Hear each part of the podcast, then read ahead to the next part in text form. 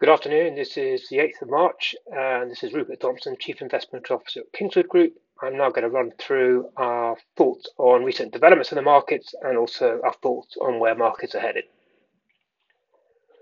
Well, global equities last week had quite a volatile week, uh, but at the end of the day, they ended up around 1% or so.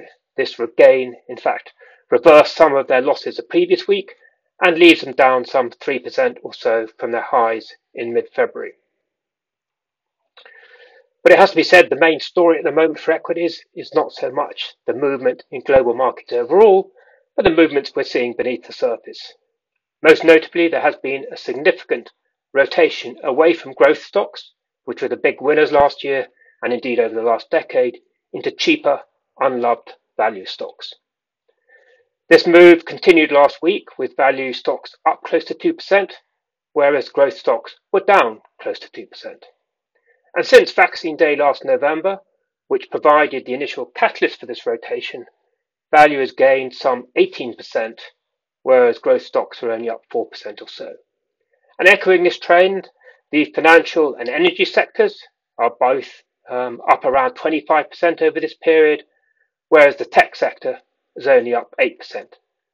And similarly, the UK is up around 14% since early November, whereas China is only up 4% or so. The rotation into uh, value stocks has been fueled by expectations of a strong rebound in economic growth and the rise in bond yields. A cyclical rebound means there's less need of a focus or less need to focus on companies with good secular growth prospects, while higher bond yields means high long-term earnings growth potential is worth rather less than it was before. Well, last week's US news added fuel to this narrative. Uh, we had US employment rebounding considerably more than expected in February, and manufacturing business confidence hitting a three year high. And on top of that, the Senate approved President Biden's $1.9 trillion fiscal stimulus package. And this now looks likely, almost certain to be signed into law this coming week. Worries on the inflation front, meanwhile, were fanned by manufacturing pricing intentions hitting a 10 year high and also oil prices continuing their rebound. The Brent oil price is now back up to $70 a barrel, and on the back of all of this, inflation now looks certain to pick up significantly in the coming months. Fed Chair Powell has reported ad nauseum, in fact, how the Fed plans to look through any such, such temporary rise in inflation, and is also some way off scaling back its quantitative easing program and a long way off from raising rates. Even so, markets have become uh, more twitchy on this front. Indeed, they were disappointed by Powell's recent comments that the Fed was not actually overly concerned by the jump in US Treasury yields and would not, by implication, be taking action to cap this rise. 10 year Treasury yields are now back up to 1.6% versus around 0.9% at the start of the year, and we think they're going to continue to trend higher over coming months but not at the rate you've seen in the last couple of months or so. This will very likely lead to a further rotation into value stocks, but is not expected to make or not expected to prevent equity markets overall making further progress. Well, switching to the UK, uh, the attention, at least until Sunday evening, was very much focused on domestic developments rather than anything going on in the US. And although much of the budget had widely been leaked, uh, Rishi Sunak still managed to pull a few, a few uh, rabbits out of the hat. Even more than expected, it was a spend now, tax later affair. Most of the COVID support measures were extended to September, and there was a big new two year tax break to stimulate investment.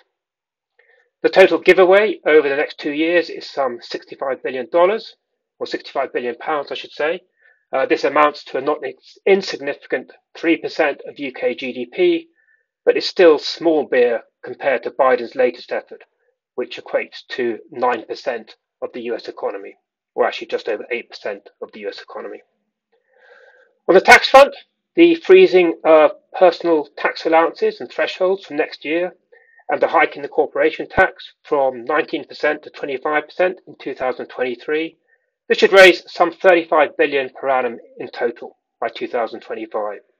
And the hope is that this will bring the current budget, i.e., excluding capital spending, back into balance. The problem is, is that there's considerable skepticism that public spending will be able to keep be able to be kept under as tight a rein as the government hopes, and the outcry over the 1% pay rise proposed for the NHS um, just highlights the challenges it faces on this front.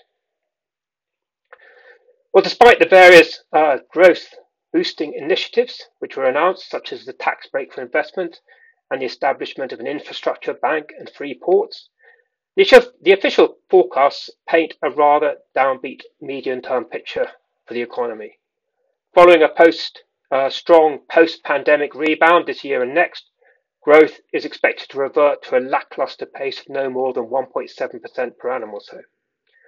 So while we continue to believe UK equities can build further on their recent outperformance, this is much more about their cheapness and the continuing rotation into value rather than hopes of any glorious post Brexit future for the economy. Well, that's it for this week. Thank you for listening, and I'll be back again next week.